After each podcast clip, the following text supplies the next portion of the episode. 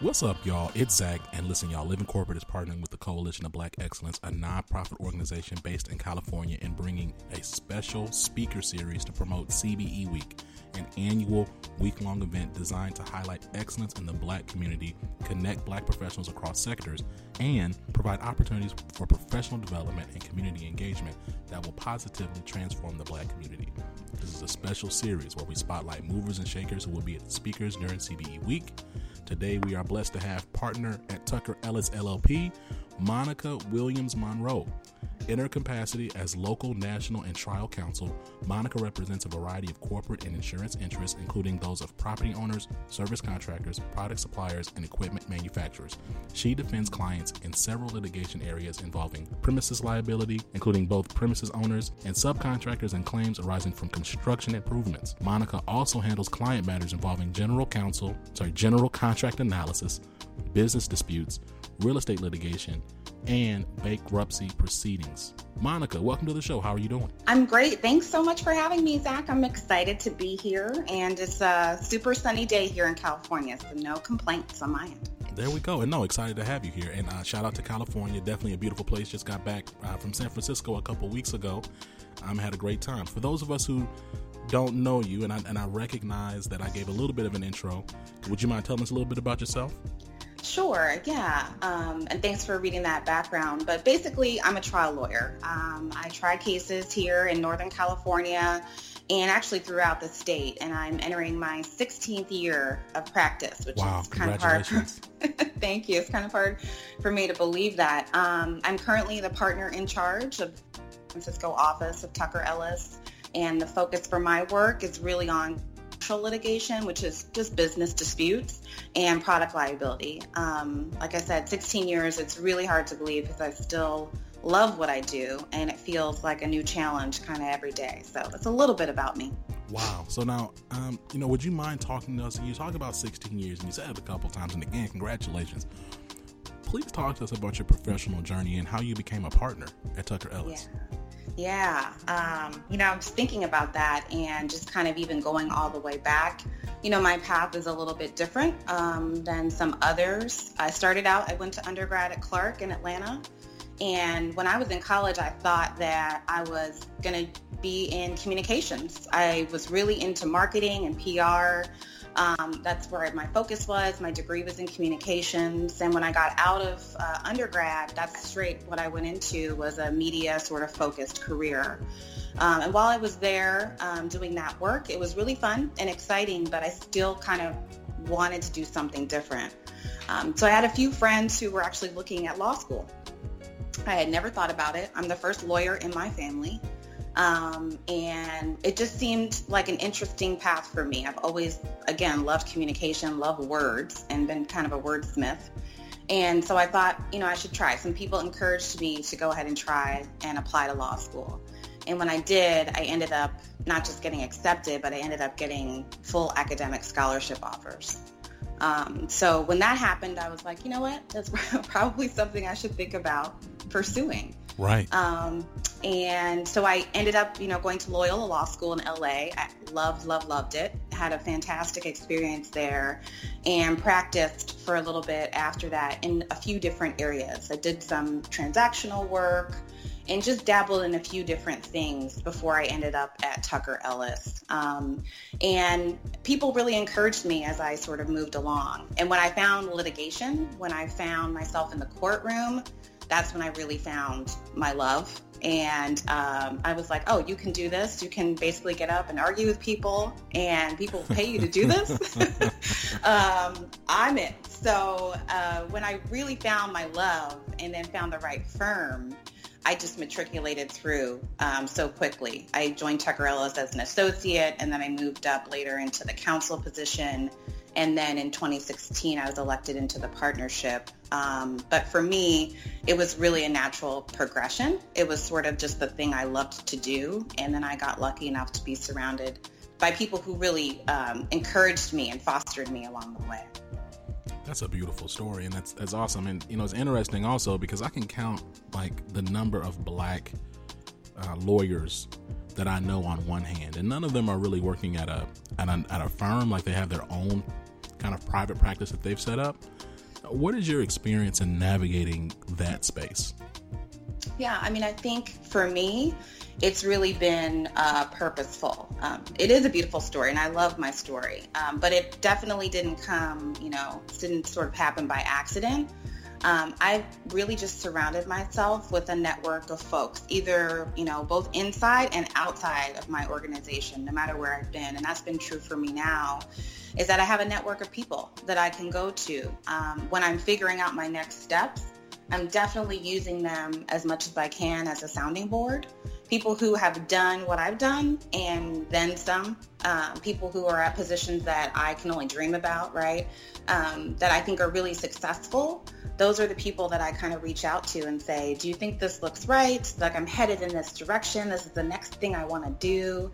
And they give me honest and real feedback. And I think that that's the most important thing for me is that I don't surround myself with people who just, you know, say I'm fantastic and tell me how great I am. Um, they're real and they'll tell me whether or not, you know, my goal or my expectation needs some more time to cook or if I really should be going after sort of that next thing. And so that's kind of how I got to the partner level was really just having that strong network of folks both inside and outside of the firm. So um, first of all, that's that's awesome. And I know for me in my in my experience, having having folks who are in your corner who you can talk to who will give you honest feedback right who are not just a cheerleading section and at the same time being a bunch of haters too right but people who really right. care about you yeah. who actually will help you um, and give and help make sure that you're you know you're staying on, on on track and that you're when you have ideas about the next steps that they actually make sense and that people you can trust really um, you know as a senior leader who is also a black woman do you believe that you have had any particular hurdles and challenges to navigate when it comes to building trust and establishing rapport and really leverage building and leveraging influence? Yeah, that's a great question. Um, and that's a very real, uh, true thing. I mean, we have some very real stereotypes and perceptions. I think, you know, for, you know, communities of color and black women in particular that um, we we have to deal with and sometimes break through. Um, and for me, I think I've learned to try to find the commonality, right? Um, I may look different than someone else. I may, you know, maybe come from a different background. Um, but I try to find the commonality so that I can develop the rapport and gain the trust, right, um, of others, whether it's inside of the firm, whether it's client relationships. Those are the things that um, I think bring us together the commonalities. And, you know, to be sure, I am, I've got a lot to work with. I am a first generation American. Um, on my mom's side, she was from Panama, and my dad was born in the South and then later raised in New York. So I was constantly sort of surrounded by people of different cultures um, and different socioeconomic backgrounds. I could have spent a summer, you know, in Brazil one year and then spent the next summer in Brooklyn. And for me, um, you know, I think my parents really, I look back, I think they probably did a lot of that intentionally because I feel like when I walk into a room, no matter what it looks like, I'm comfortable. Um, and I look for what I have in common as opposed to what, you know, what might be different between me and the folks maybe at the table or in the room. Um, so that's, you know, something that I talk to um, a lot of young lawyers about now is when you're building your brand, sort of figuring things out and trying to develop a report, look for the commonalities. And like I said, I feel like I'm lucky because I have, have a lot to dabble in. Um, there's usually something I can find where um, I connect with someone. But that's that's important, you know, when you're working particularly in the legal industry, you know, we're dealing with problems, right? People are not coming to me when they're necessarily happy about what's going on in business. And so you've got to trust me and we have to have a good relationship to get through it sort of together. And same thing internally, you know, we are sort of building, we have a business and a law firm that's built on helping other people with their problems. So people in the firm have to trust me um, to move things along, you know, whether it's just in the office setting with human resources or with clients. And we have to, you know, that people always default to that. I feel like when, uh, you know, things get tough, they default to just a common style of communication and a commonality. So that's that's what I try to do. So I definitely that's just that's great that's great feedback to give because oftentimes I think it's easy for us when we feel um, we when we feel other, it's easy for mm-hmm. us to like further otherize ourselves and be like, okay, well, this, of course, of course, you're not gonna, you know, trust me because I'm X, Y, and Z. Yep. As opposed to kind of leaning the other way and being like, okay, wait, well, let's just let's let me think about some of the things that actually are common between us that I can really leverage and really play to, and maybe even overplay to, in the in the spirit of mm. creating those bonds. Um, so when I talk to professionals, you talked about when you, you talking to younger lawyers, and so mm-hmm. um, and so I've so you talk about 16 years. I've been working for about seven years, and when I talk to professionals in my peer group, so like kind of like not not mid career, but you know early early career still professionals um, who are also black and brown one of the things we always commiserate together is the feeling of not being heard at work, right? Like we're speaking up in meetings or to contribute or we're facilitating a meeting, and for some reason or another, we're not connecting with our audience. Sometimes we'll even have the words that were shared repeated back to us as if we didn't say them. right. So I'm curious, have you ever experienced that? And if so, you know, what advice do you have for younger leaders trying to manage that, you know, emotionally, mentally, and professionally?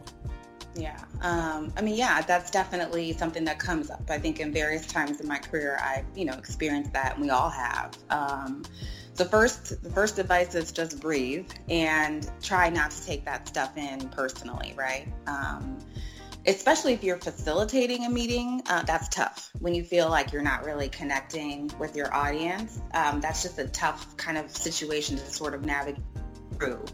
Um, and it may be an uncomfortable meeting and it may not kind of go the way that you want to. But my, you know, the way I've dealt with it and the way I talk to young folks about that is just stay true to you and stay true, stay true to yourself and you're talented, right? That's why you're facilitating the meeting or why you're raising your hand because you have something of value to add and you know that. And so you're speaking up.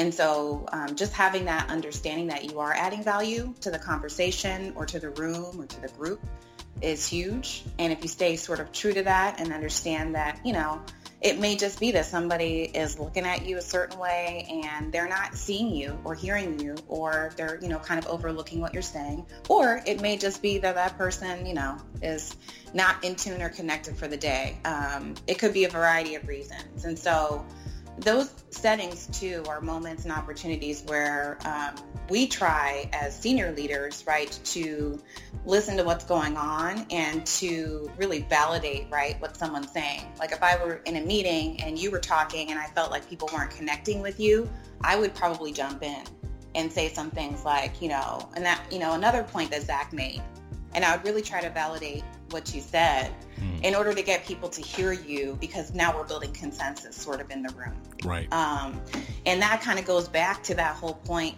right, of having your mentors and your network and your allies around you. Yeah. Because pe- people that are down for you will do that in the meeting setting. Um, and they will make sure that they're kind of ushering things along for you. And I, I personally when I look back now, I know I've had people do that. I just didn't know what they were doing at the time. Mm, yeah, you know, yeah, yeah. Um, and now I'm like, oh yeah, you know, I, that person was fully supporting me and kind of ushering my thought along because maybe somebody didn't hear it or didn't want to hear it. But then another voice came in of someone senior and it was heard. And, you know, that's just kind of the setting, the corporate setting, right? Sometimes right. it's unfortunate that it takes that, but it's helpful to have. Um, and I know a lot of women in particular are very good about doing that. You know, for a lot of other women of color, when we're in meetings, we try to sort of support and, and really validate what the other woman has said, especially if we feel like someone wasn't paying attention or the room just doesn't get it, you know. Um, so that's kind of how I look at it. And the other thing I would want to say about that setting is it, it might have just been a bad meeting um, and you may get through it and it wasn't great but debriefing afterwards is always huge. Like if you feel like it didn't go well or you really weren't connecting, find somebody, you know, that you would consider to be an ally, um, if you don't already know that they are, in the room and ask them afterwards, you know, um, what could I have done better? What did you think about it? Right. And see, you know, take it from there. No, those, that's, those are great points. Um, now, let's do this. Before we get out of here, any shout outs or parting words?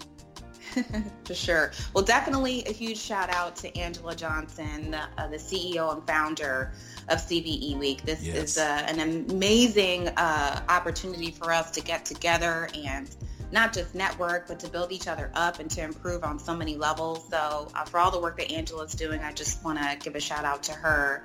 Um, but for parting words, definitely um, we'll be talking about this these topics at CBE Week, and I think it's a huge opportunity for us to get together and really, you know, talk about building our brands and being strategic and thoughtful about where our careers are going. So I'm really excited about the panel that I'm on.